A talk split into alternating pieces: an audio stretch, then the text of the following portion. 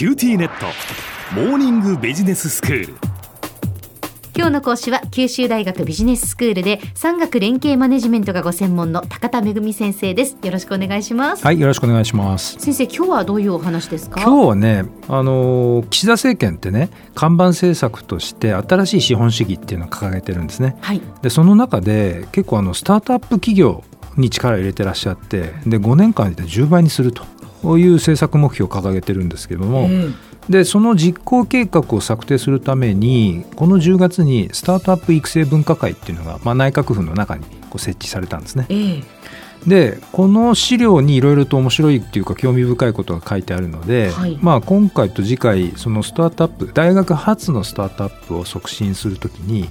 いろんな目標設定ってされがちなんですけど、うん、その目標設定って妥当なのかどうかということについて少し考えてみたいと思います。はい、はい、それでね10月14日に発表されたその分科会の事務局資料の中に、うん、面白いキーワードがあるんですね。うん、でこれ一大学一 IPO 運動という不思議な言葉が書かれられてるんです、はい、一 IPO、はい、まあ、大分県にね一村一品運動とかって発祥でありましたけどね、はい、まあ、一大学一 IPO 運動と、まあ、いうことでこれあの研究大学一大学につき数十社起業して、はい、そのうちの1社が IPO、まあ、株式上場ですね。これを目指そうという提案なんです。あなるほど、はいでここでですね、まあ、ちょっと2つ気になる点がこうあるんですね。はい、で1つ目はそもそも企業の数の追求って要は会社を何社作りましたと。いう数の追求って目標として妥当なんだろうかと。いうことと、うん、2つ目はその IPO 株式の上場ですね。これを目標として掲げることっていうのは妥当なんだろうかと。いうこの点なんです。はい、これについてまあ考えてみたいんですけれども、うん、でまず研究大学で1大学につき数十社起業するっていう点についてなんですね。うん。でこれはあの先ほどの政府の分科会のメンバーの方が提案してらっしゃるんですけれども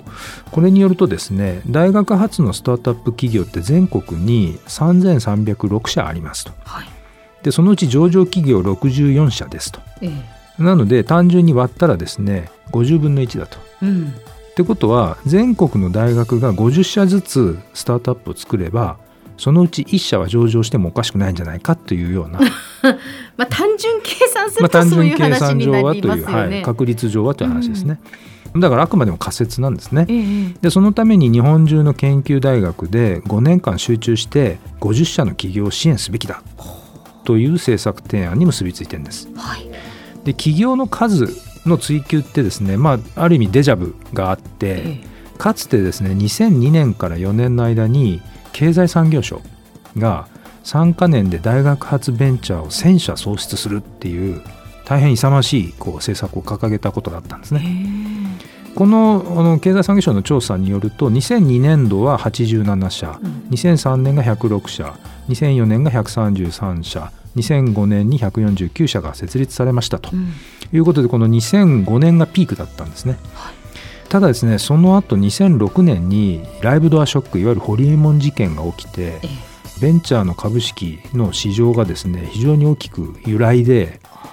で大幅に冷え込んじゃったんですね。はい、でその影響が響いて結局2009年までもうひたすら数が減り続けたんですよ。という事件が起きてでまあ、当時のこの産学連携関係者、まあ、僕もその一人だったんですけども、えー、間で言われてたことっていうのは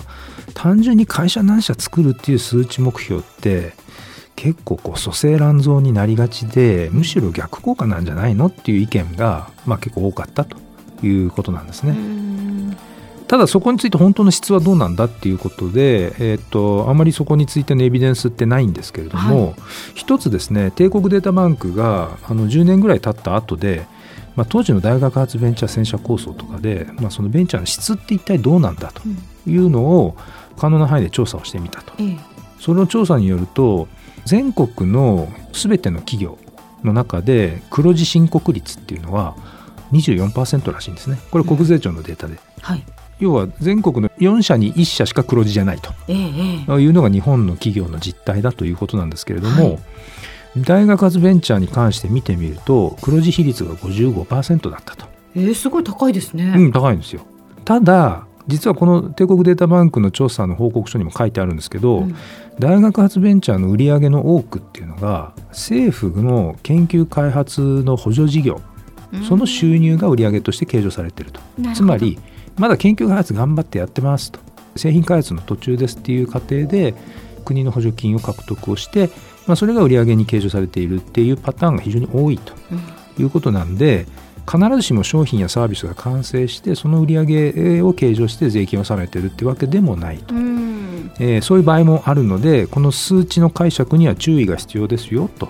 いうことがわざわざ注意書きで書かれているんですね。はい、でそもそもスタートアップの企業ってまあ魅力的な事業機会ですね、うん、マーケットそこにどんだけあるんだみたいな。でそれとそこから価値をこう生み出そうとする起業家、うん、この両方が必要なんです。え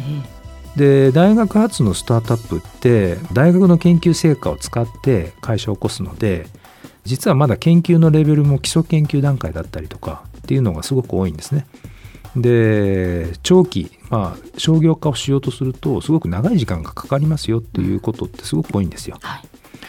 それに加えて、まあ、そういった early な段階で将来これはすごいよすごいことになるよっていう、まあ、可能性を見出して事業化に取り組むアントレプレナー、うん、この起業家の数っていうのもそんなに多くないと、うん、いうことで、まあ、そういった状況で数の目標だけを追求しちゃうとちょっと質の面でどうなるんだろうねっていうのが不安になるっていうことはやっぱり気になってくるわけです。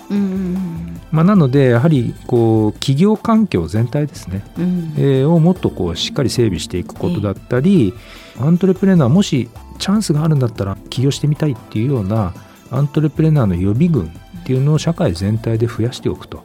いうことがとても大事になるんじゃないかなと思いますね。はい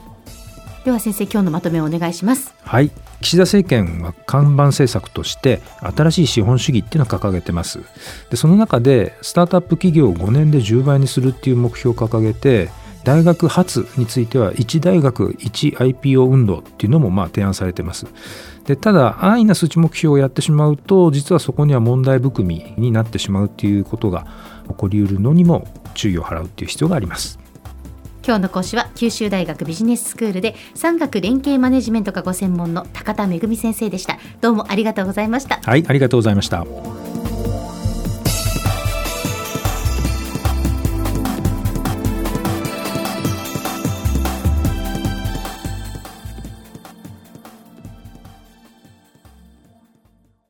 ューティーネット。ビビックにしてから毎日必ず実家の父と母からビデオ電話がかかってくる。元気？って毎日だからそう変わんないよ。痩せたか？って毎日だからそんなに変わってないって。